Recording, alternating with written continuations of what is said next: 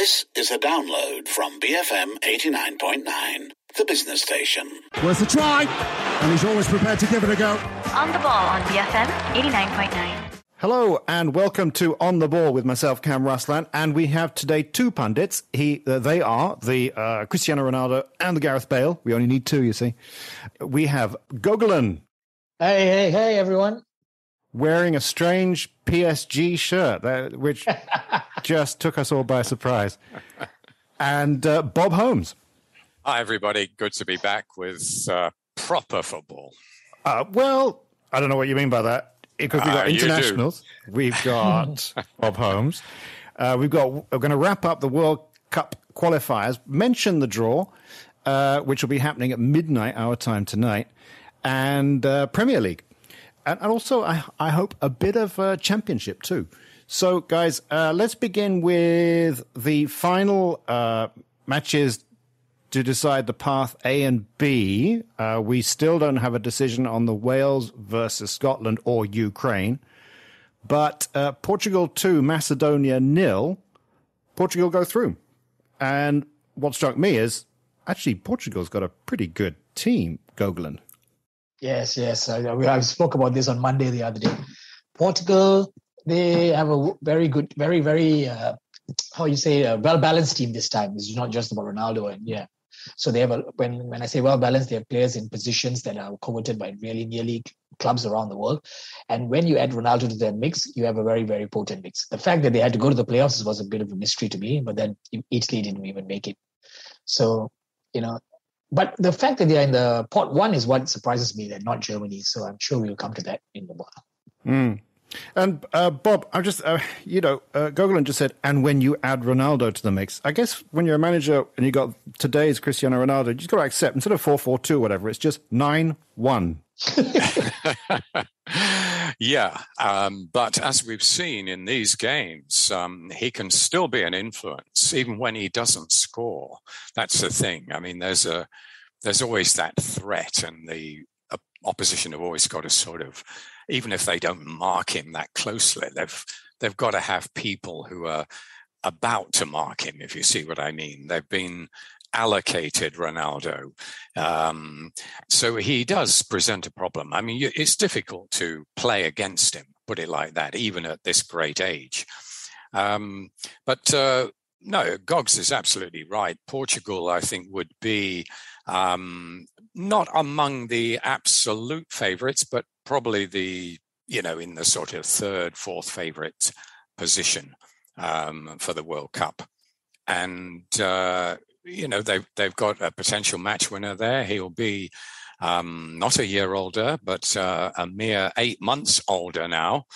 Ronaldo, you tend to say when when aging players uh, qualify for a World Cup, it oh you know you, he's going to be a year older and all that, but it's not like that this year, is it?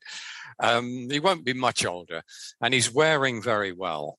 Uh, it's just a pity that Zlatan Ibrahimovic, another oldie, uh, didn't make it, but uh, that's uh, that's another story. He he may still be around in 2026. Don't write him off. no, absolutely. But another oldie, uh, Robert Lewandowski, therefore is through. Uh, it was Poland two, Sweden nil. So Ibra, end the end of the Ibra story, but you think not. But Lewandowski, I was wondering, you know, if you have if you have an international team and you've got one, if you- you're only allowed to have one really great player, what position would you want them to be? Lewandowski's a striker. Poland really failed to shine at the last World Cup. And I wonder if having a striker with a so so team behind is actually very good. Uh, I think uh, with Lewandowski, he might be, he might have a so-so team behind him, but this Poland team, you know, we are there's the Matty Cash in it now. It's it's, it's coming up uh, quite uh, nicely, and it's a much better team than the last World Cup. And yes, Lewandowski is he's playing like he's got a point to prove. I think he's always playing like he's got a point to prove. I mean, everybody says yeah in the Bundesliga and all that, but you know, this is Lewandowski. And when to answer to your question, Cam, is yes, if you want a great player in your team, you will be the striker, you know, because you know he will put that away regardless. And a so-so team will give you the chances, even if it's a half chance, and you have a great striker, he will he will convert it. You, you only win games by scoring goals. I disagree. I, I'd go for a number 10. Think, think of Maradona. single-handedly dragged Argentina to the final, and um, what was it? No, 80, uh, Six. 86, 80, Got to remember that one as an Englishman, Bob. Uh, gotta remember that. no, I was thinking. Uh, I was thinking of the next one actually. 90. 1990. 86. They had a they had a decent team. I, it wasn't a single hand. I mean, he was the star, obviously, in '86. But He, they, he single-handedly He was- won it. See, yeah, though. it was single he- handed. well, certainly one hand, one hand in particular. Yes, No, I, I disagree. The 1990, he, he, he they, they, it's by luck of the draw. It was very, very dreary football. It was one nils and all that. He dragged that team through, yes, but there was nothing to really celebrate about. And the fact that they got knocked out on a penalty in the final was testimony to that fact that the, it was a horrible tournament. It was, it was, they dragged themselves to the final. So if you want to really talk about Diego, then he dragged them to the final. yeah, but you know, it wasn't. He didn't light it up. If you're going to talk about lighting it up, then it was '86 because he, as a number ten, he lit up the game. He had Valdano and all that up front, right? Yeah, but I mean, the question was if you were a one man team in '86, they weren't a one man team. They were a very good team. Well, that that is uh, this week's trip down memory lane, and we, we always There'll have be one. there'll be a lot of that coming up. but he does isn't here. yeah, we'll have we'll talking about 1966 then. Let's look forward then. Let's look forward to the World Cup that's going to be happening in, oh gosh, I don't know, two weeks' time. Uh, it's pretty much finalized. I'm going to rattle off a bunch of names. Africa's been finalized Senegal, Cameroon, Morocco, Ghana. So no Mohamed Salah. Um, uh, got knocked out by penalties again. Uh, a lot of laser lights in his eyes. His uh, bodyguard said that he lost sight briefly after the match, which is not good. Uh, CONCACAF, North America, we've got Canada, USA, Mexico, and Costa Rica will be in a playoff. And in South America, Brazil, Argentina, Uruguay, Ecuador, and Peru in a playoff. And the mighty New Zealand have gotten their way through the Oceania, beating Solomon Islands, and they will be in a playoff, I believe, against Peru. Not entirely sure. Um, and in, in Asia, Saudi Arabia, South Korea, Japan are through, and I think Australia will be uh, in a playoff. But uh, Bob, we know a little bit about the the, the actual draw is going to be um, tonight. We don't know who's going to play who, what the group of death will be, but we know some of the pots. Yeah. Um, well, it's it goes on uh, the FIFA rankings basically. Um, I mean, we we know the the top teams are going to be in pot one, so that they don't um, play each other. But uh, there's always uh, a group of death, and it, it's quite fun to try to predict this when you're looking at the pots before the draw's been made. I'm sure there'll be one. Uh, I think the Russian one there wasn't too much of a of a group of death, or was it the Euro? The, I think the last Euros. I remember there was one tournament, big tournament recently, where there wasn't a group of death for some reason, but there usually is. And at this time, yeah, you're you're looking at some pretty tasty fixtures. I think the group phase may be a little better than it is usually. Um, there's a surfeit of of quality there. The the pot one or, or those those in pot one are pretty decent. A case could be made for saying virtually any of them could win the thing, uh, except for Qatar. And now Qatar's in pot one because they're the hosts. There's no way that they would ever be in pot one if if they weren't the hosts. But that's something that's granted to the hosts. Apart from that, they're the they're the best uh, eight teams in the world FIFA World Rankings, and then pot two is the next tier, and then it goes down like that. So you can see the potential. I mean, Germany are in pot two, for example. So any, I think any group of death that comes out of this draw is going to have Germany in it. That's um, that's a very unusual place for them to be. Why, why? Any idea why Germany is in pot two? Because I, I really don't know. Uh, well, they slipped up a bit, didn't they? Um, during uh, the, the Nations League, remember, Oh, is remember that, why? Uh, so their ranking, their ranking slipped, and they got knocked out of the um, of the last World Cup at the group phase. Remember? Oh, I think that I thought that's that's why. that that and the na- nations um, Nations League also counts for something. Hmm. So a combination of the two meant that Germany slipped a little bit in the rankings. Hmm. Well, we will know more about the the group of deaths maybe there'll be more uh, on Monday, and we'll talk about it more in depth there. But for now, we're going to take a short break, and we're going to look at some of the friendlies that have happened over uh, the last week, and uh, and see if we've learned anything about who will be playing England in the final of the World Cup uh, this year. Here on On the Ball, BFM eighty nine point nine. Deserved a goal that. Lovely return pass. Just wide. On the ball on BFM 89.9. And we're back, and we're looking at some of the friendly international matches on on the ball that happened over this last week. So on Tuesday, Gogolin, uh, it was England three, Ivory Coast nil. Eventually, there was a, a sending off, a red card, and the game uh, uh for um, an Ivory Coast player, and the game just died a death. But before that, it was looking pretty lively. I thought England looked good. Sterling looked very good, and they they kind of played with a bit more panache than um, than you usually give them credit for. I think the whole game was overshadowed by the whole Maguire booing and everything like that. So I really don't know what happened with the game because you know there was not much mention about the game. It was a it was a rudimentary affair. I think uh, so. You know, if, uh, the fact that Gareth South and the whole Maguire booing thing went on for like three days, and uh, Gareth Southgate defending him at certain uh, parts of it with against the media and team. If your own player is getting booed, you know, at by your own fans, it's it's it's testament to the fact that he's having a great. I mean, I really don't know words to describe his season, but you cannot be booing your own defender in the international. I think that's just completely out of order. Yeah, and also Bob, uh, it's not like Maguire's done anything wrong for England, and uh, you know why why why boo him? Explain yourself. Explain your people. exactly.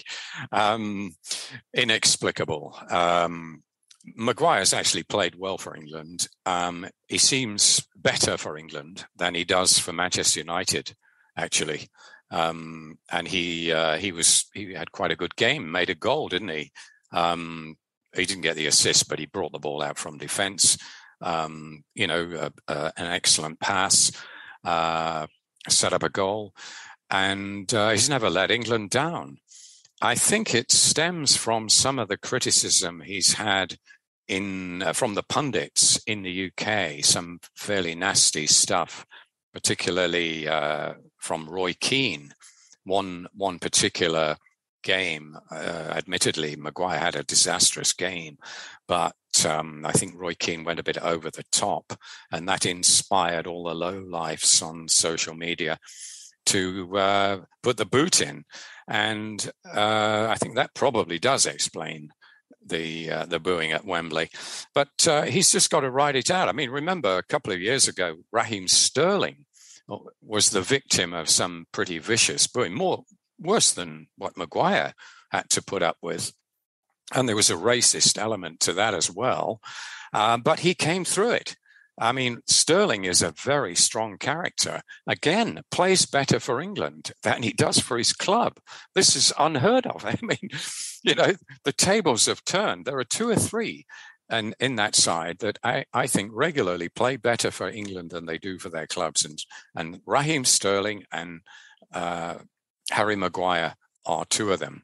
And Sterling was a star. And I mean, he was brilliant in the Euros. He was named in the team of the tournament. I mean, he's he's England's star attacker. Hmm. He is absolutely, uh, and it, it's shameful. I think that the the abuse that he's gotten. But then again, you know, like David Beckham, he got abuse, and then he sort of became a kind of god king to England fans. Yeah, eventually. you can come through it. Yeah, yeah.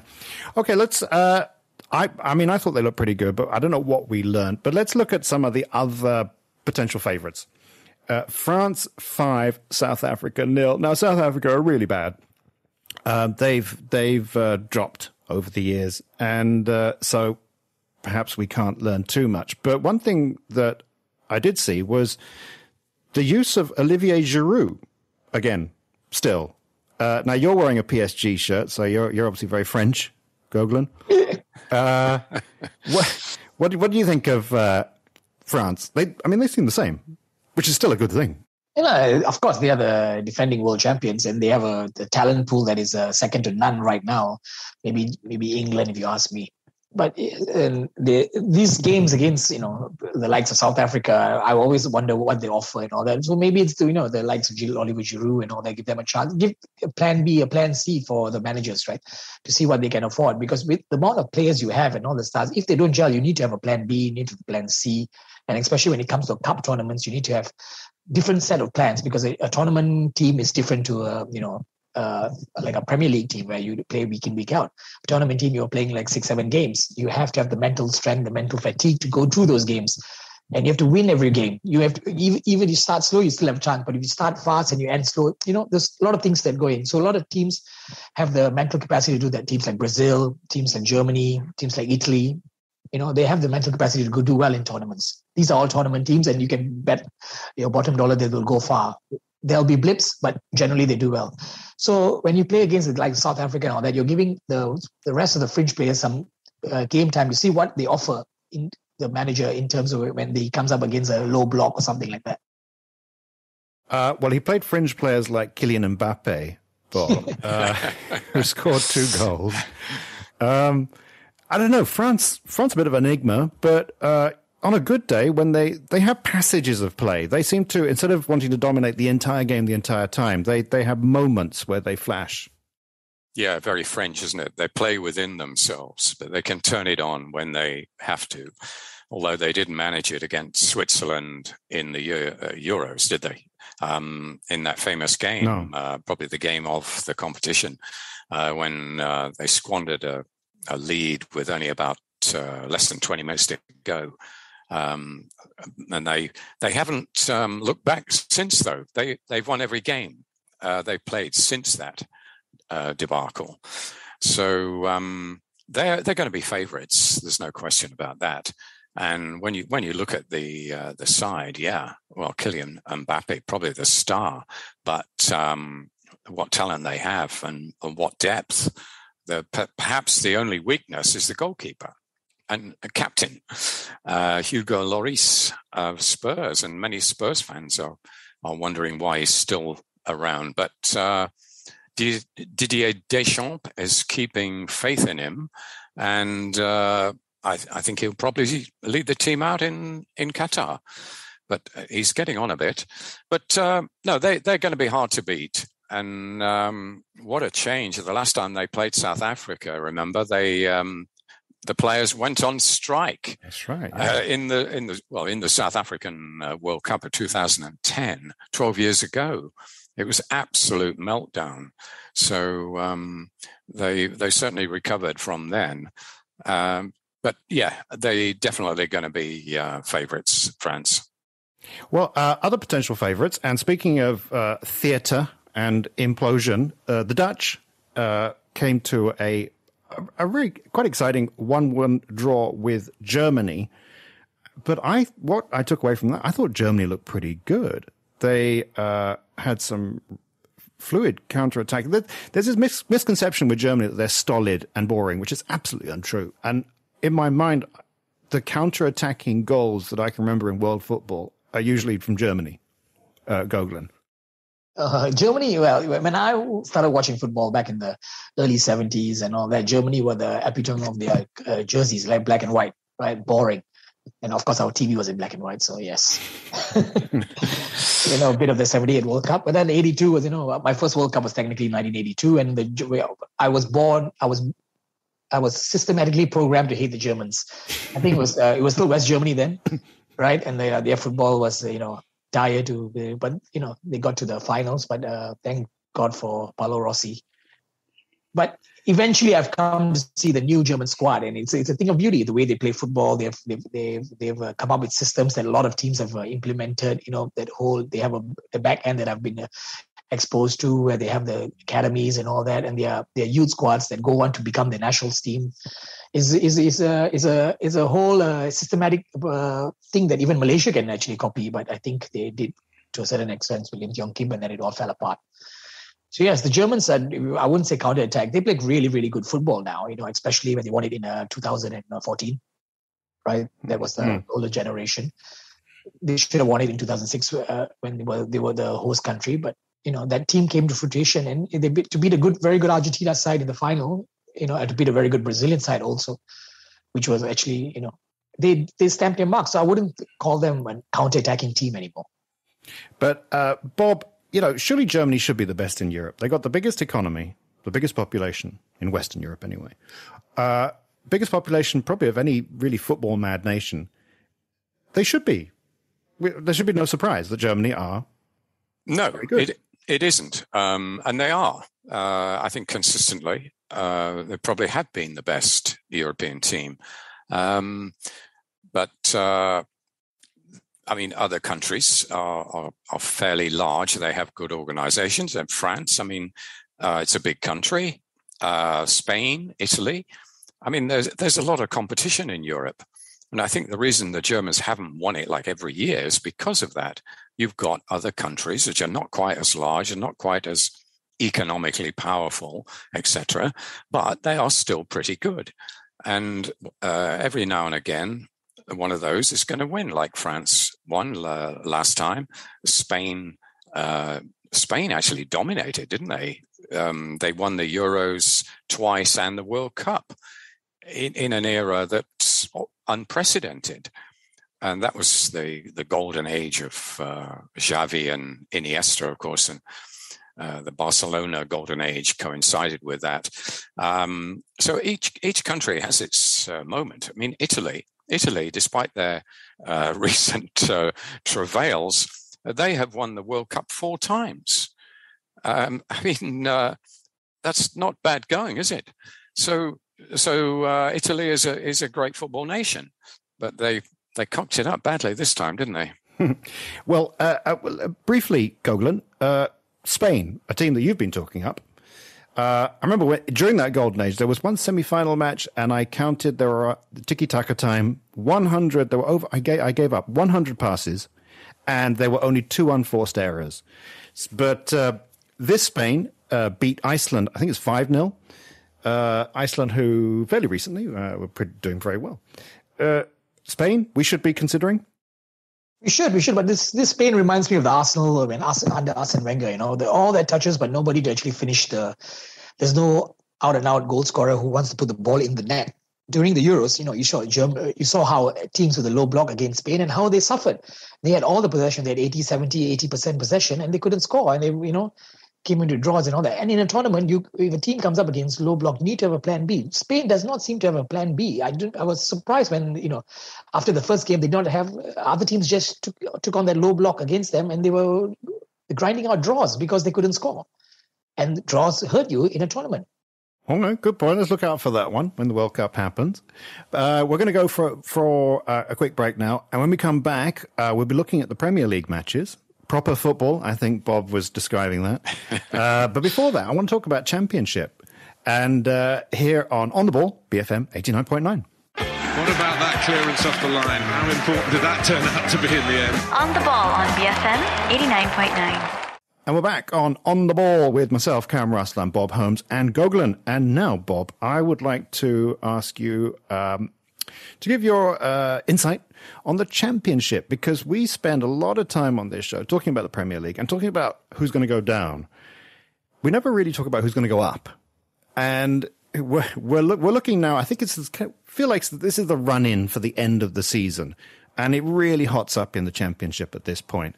So I would like to ask you, who uh, should we be looking out for in the championship? What kind of styles are they are playing? So at the moment, you've got two teams at the top. Fulham way ahead. Uh, Bournemouth probably going to get the the automatic spot, barring some catastrophe. But below that, at the moment, in the playoff spots, you've got Luton, Huddersfield, Sheffield United, and Blackburn Rovers. Remember them? Bob, what you know the the, the championship is a, a, famously difficult league to predict, but uh, who do you think uh, we should be looking out for? Well, any of those, um, and two or three who are behind them, actually, uh, including my own uh, club, Nottingham Forest. I've got to give them a mention because uh, they are ninth uh, at the moment, but they've got three games in hand on uh, many of the teams above them, and they're only three points off the playoff position. So they've got a uh, they're definitely in with a shout. But um, I mean, you mentioned the championship. Uh, in Malaysia, you get a lot of people who don't look beyond the Premier League. They don't even know who is in the Championship. On the other hand, and these are tend to be older people, they remember supporting a team in their youth who's probably now in the championship. And although they've been quiet about it probably for 20 years or so, uh, they're beginning to stir when they see them uh, knocking on the door of promotion and wow, you know, they think that old club of theirs might get back in. So there is an interest in Malaysia, and I think it does deserve uh, a bit more coverage than it gets. You know, the championship is the fourth best watched uh, league in the world. You know, it's the uh, after the Premier League, the La Liga, and uh, the Bundesliga. Hmm. In, in terms of attendances, yeah, the championship gets a bit bigger crowds than Serie A in the last few years. I mean, that's partly because of the decline of Italian football or club football. But yeah, so I think it does merit a lot of interest. And you've got, I mean, we've had teams like Leeds, Forest, Southampton go down there that are better known for being in the um, in the Premier League in in the distant past.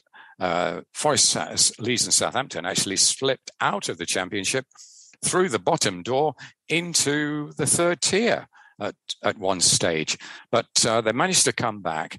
But I think the teams that are in the playoff positions have all are, are all um, worthy of a mention here. Not least Luton Town. They used to be regulars in the Premier League. They won the League Cup in 1988, and they almost went out of business. They certainly went out of the league. They went right through the pyramid down into the National League, and they came back in uh, 2010, and they've uh, been getting promoted ever since. And then now in the playoff positions for getting back into the Premier League. And I can't even tell you a player in the team. I mean, and I don't think anyone else on here can either. I mean, it's just, it's like that.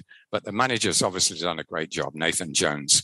Uh, Blackburn Rovers, they won the Premier League in 95. Remember that? Mm. Alan, Alan Shearer and uh, Chris Sutton the SAS uh, Forest don't need any introduction. Sheffield United, they were in the Premier League for quite a while. So these are big names, and they're uh, basically fighting for the um, the third place.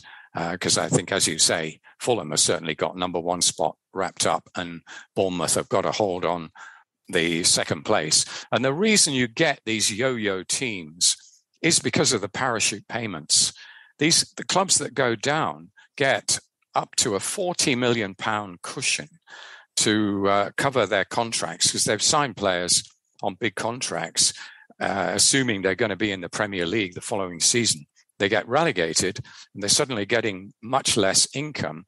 So they need that parachute payment to cover them.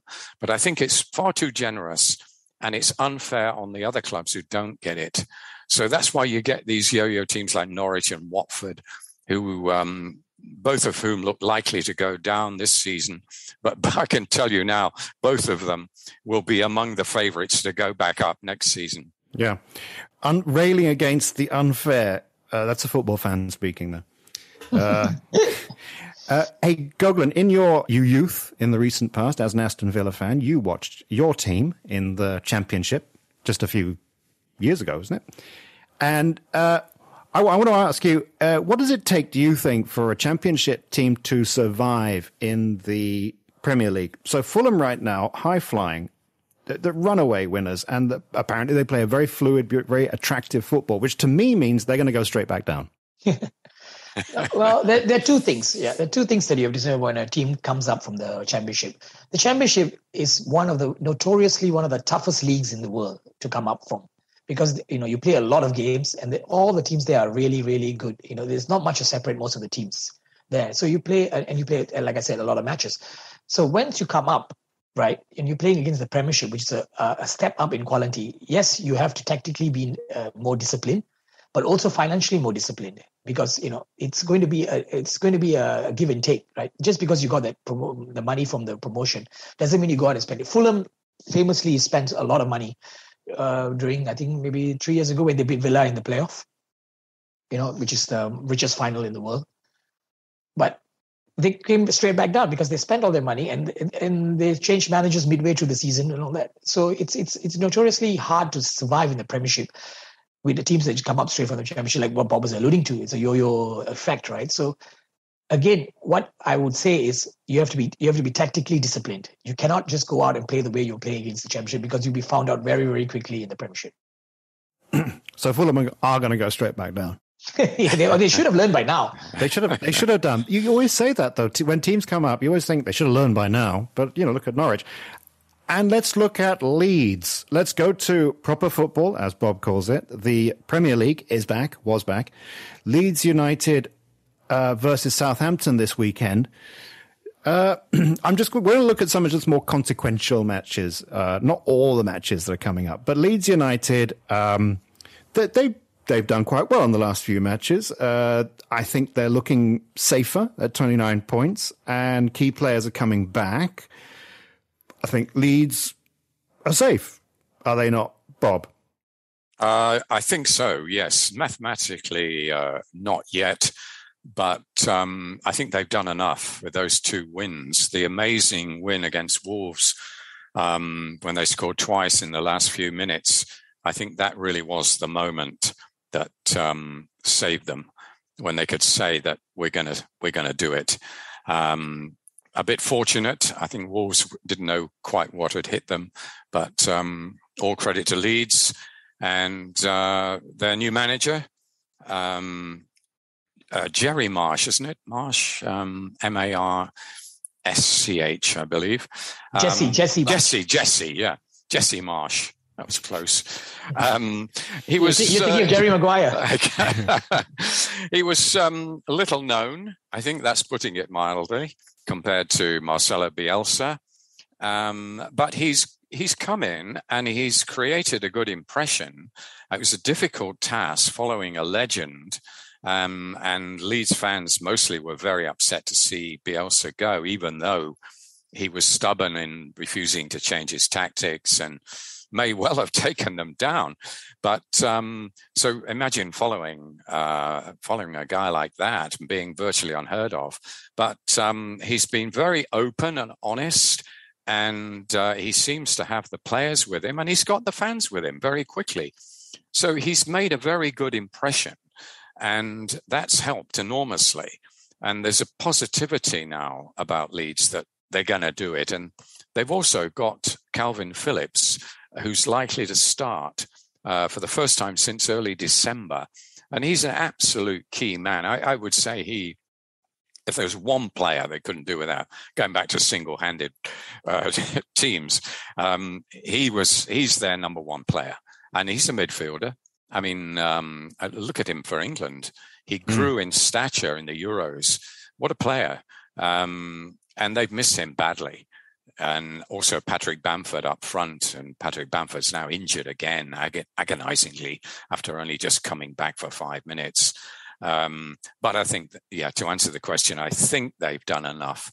They can't afford to slip up, but uh, I, I, think they're just about safe. Looking at the table now, um, they've uh, they've played more games than anybody else, but um, they've got 29 points from 30 games. Um, and they're well, they're seven points above the bottom three, so that's quite a cushion, isn't it? So yeah, I, I think I think uh, barring disaster, Leeds should be safe. Yeah, and uh, Gogolin, your team, Aston Villa, Wolves v Aston Villa. I, it's been a strange season for Aston Villa, and uh, Wolves is one place above them. But there's a ten point gap. Wolves are in with a chance for a European spot if they want it. I'm not really sure if Wolves really want anything in particular right now. Um, but Aston Villa, they it's ten point gap. What are they playing for themselves? And uh, what what went right this season? What went wrong at the beginning? But now, what's Steven Gerrard doing that's gotten them right? Well, it was always the new, when Gerrard came in, there was the new manager Bounce. He he sorted the players out. He he had a way of thinking that he he's communicated to the players and they have uh, they have uh, they've embraced it yes, there's a hits and misses. You know, we are still finding a way. You know, as Arteta famously said, trust the process, and that's what we have to do with every manager that comes in. We cannot have short-term uh, results immediately. This does not work that way. You'll have a bounce, but then it just you need to the manager needs to start uh, instilling his belief and systems into the team. And uh, you know, this season we we we are not we are not in the relegation battle, which is good. Wolves uh, are falling off the a bit on their form, so it's a good get time to play them. And again, I said a couple of weeks back, we're we already at the beach kind of thing mentality. But you know, every position up is you know money in the bank and all that stuff. So it's it's to play for as a team now again and get the get the system and the the manager's uh, belief going right for Villa at the moment. So, Gogolin, uh, has this then been? I mean, it's not the end of the season by any stretch, but I think that uh, barring disaster, Villa are on a path. They're on a journey uh, upwards. Has this been a good season? And what, therefore, would be the desire for next season? Again, I had this. I mean, I've been on this show for now. I don't know a good number of years, and we always say, you know, what is the what is the purpose of teams like us, Villa, and all that? because there's the top four, and then there's the Europa League, which I personally not a big fan of. Then there's the Conference League now. So what are we playing for? What what is our thing? It always has to be top four because as a team like Villa, you have to be your ambition has to be top four and eventually the Premiership. You have to create a, a, a business plan for that. So I always say to myself, you know, what what are we playing for? From 10, point, 10 position onwards, what is your purpose in the in the Premier League? Is just to stay in the Premier League? Then what's the point? You know, it's just uh, year in year out you're in the Premier League. You you dawdle about in in it's about get some good results against the big sides, celebrate that, maybe an FA Cup, maybe a League Cup. What is the point of existence? And then the big clubs, you know, eventually get bought up by sovereign wealth funds, and the goalposts get changed again. So unless we go, which is another story of, uh, unfortunately, Des not here. so, you know, that's mm. another story. So, but if you ask me, Villa trust the process and Steven Gerrard, if he has a plan, if he, how long depends again, how long he's going to stay until the Liverpool job comes calling. If he has a plan and stay, trust the manager, keep the faith, and trust the process. Gogolin, can I ask you, is your son an Aston Villa fan? He was an Aston Villa fan, and then we went into the Champo, and then he was like, you know, can I? Now he's a Liverpool fan. Oh. Villa's the second. oh, that is so. but like I said, like I said, these days uh, all the young boys they don't follow teams; they follow players. So he, he's a big, he was a fan of Barcelona, now he's a fan of PSG because of Messi. So you know, I, and I, I only don't see that with him. I see that with a lot of them. You know, they mm. follow players; they don't follow teams anymore. So that's where your shirt comes from. Yeah, it's, it's, it's his shirt, by the way. I just stole it. and also behind you is a poster of Maradona. So yeah, that, that, that's that, that's the true God.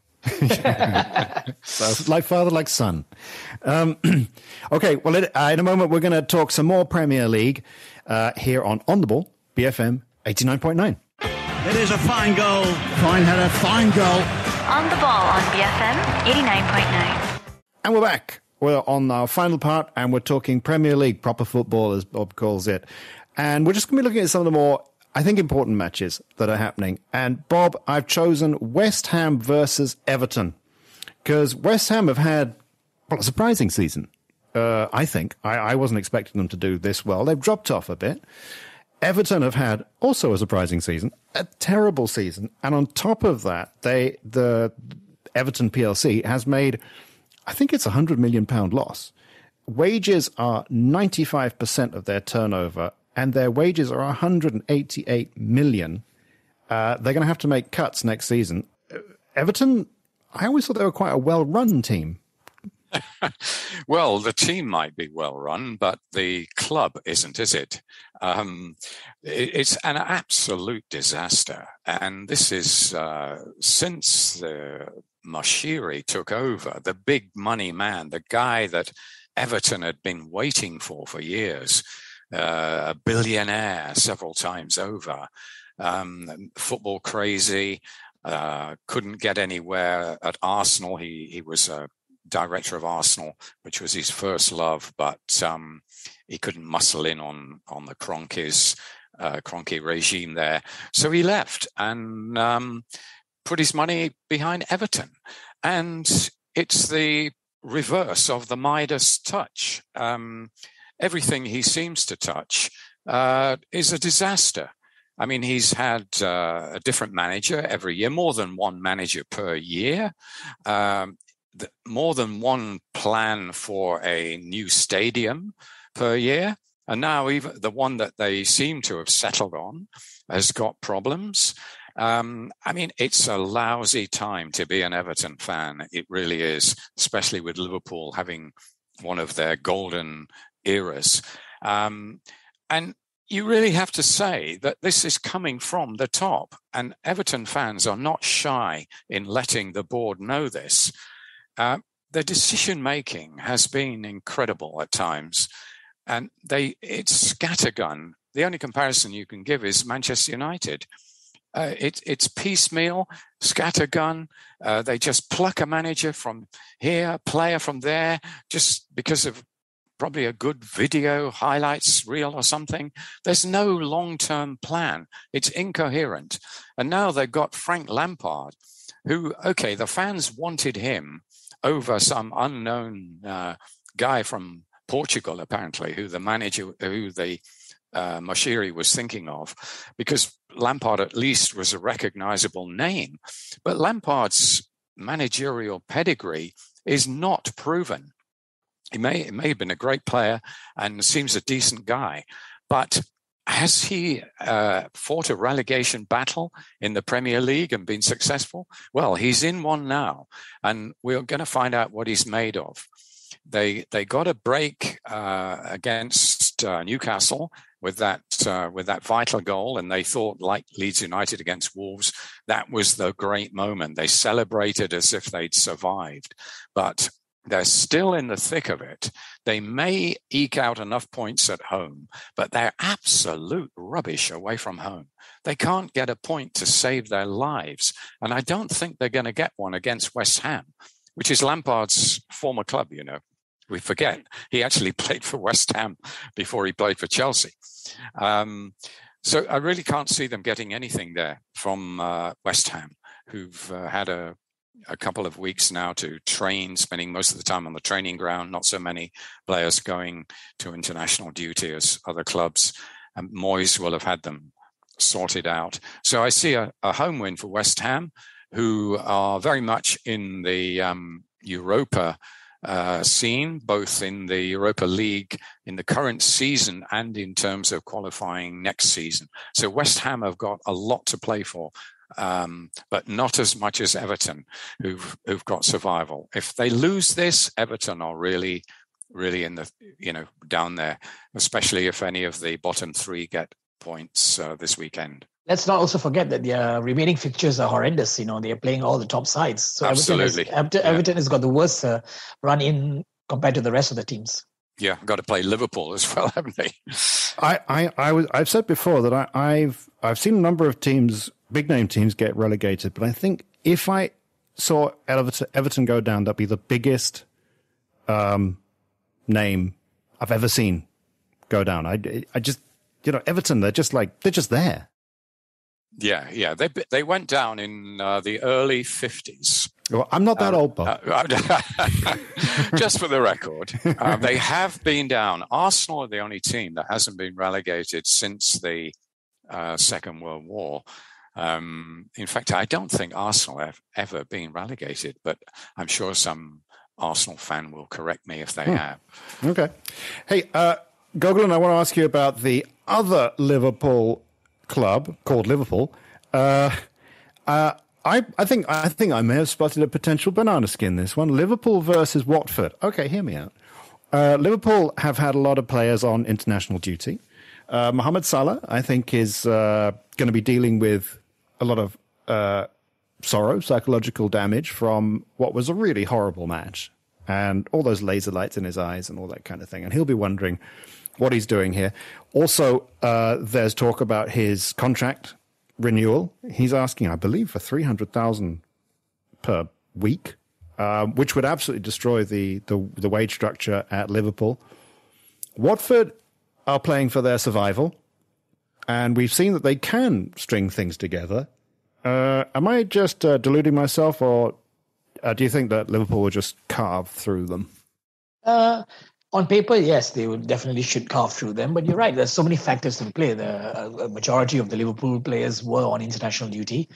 Uh, Watford, not that many, I think. Uh, Ismail Sarr and all that. But so that might come into play, fatigue and all that stuff. But otherwise, and Watford playing for their skins against uh, uh, for the relegation. But you have to understand, Liverpool are chasing the title, so they have their belief instilled in them by Klopp already. And this Liverpool team is a bit more, um, like you said, uh, on the ball now. They've already won it once.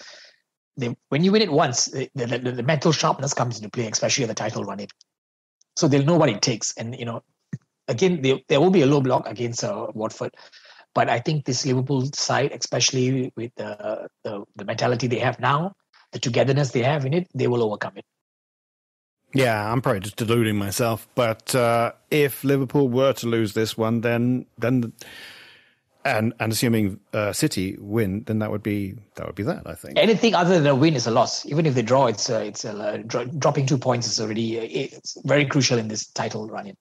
Well, yeah, because they uh, if Liverpool win, they will actually go above City, and uh, that's a, a big psychological thing. By the time City take the field a few hours later, they will be second. And, you know, this, these things uh, play on players' minds. Um, so Liverpool would, would love to get the, the points, but Watford are one of the two teams that beat Liverpool this season. Um, and they'll be mindful of that. And they won't have uh, Trent Alexander Arnold, who's contributed more assists, I think, than just about any player in the Premier League from right back he's a big loss, although he may be back for the big game next week against City. Uh, but he definitely will miss this one. And another thing, it's a, a Saturday lunchtime kickoff, which Klopp hates. You know, he's got all these players coming back from Africa and South America, and they only usually get back about on the Thursday afternoon. They probably only have one training session before the game. And, you know, after a several thousand mile flight, and uh, playing a game in a totally different uh, climate.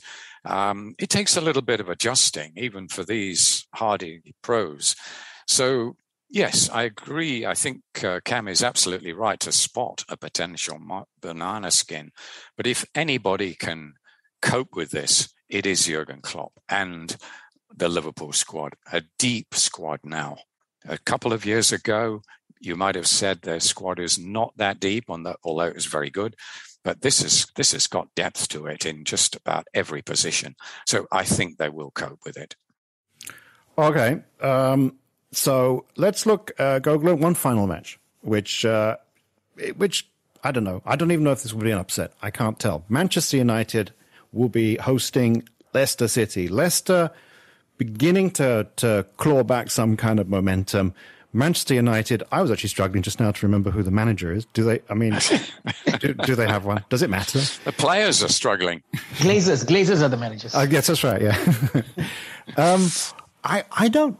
You're talking about you know ask, people asking about what's the point of the, the likes of Aston Villa. What's the point of Manchester United now? And uh, what what I don't know. What are they playing for? And and do you think Leicester can beat them?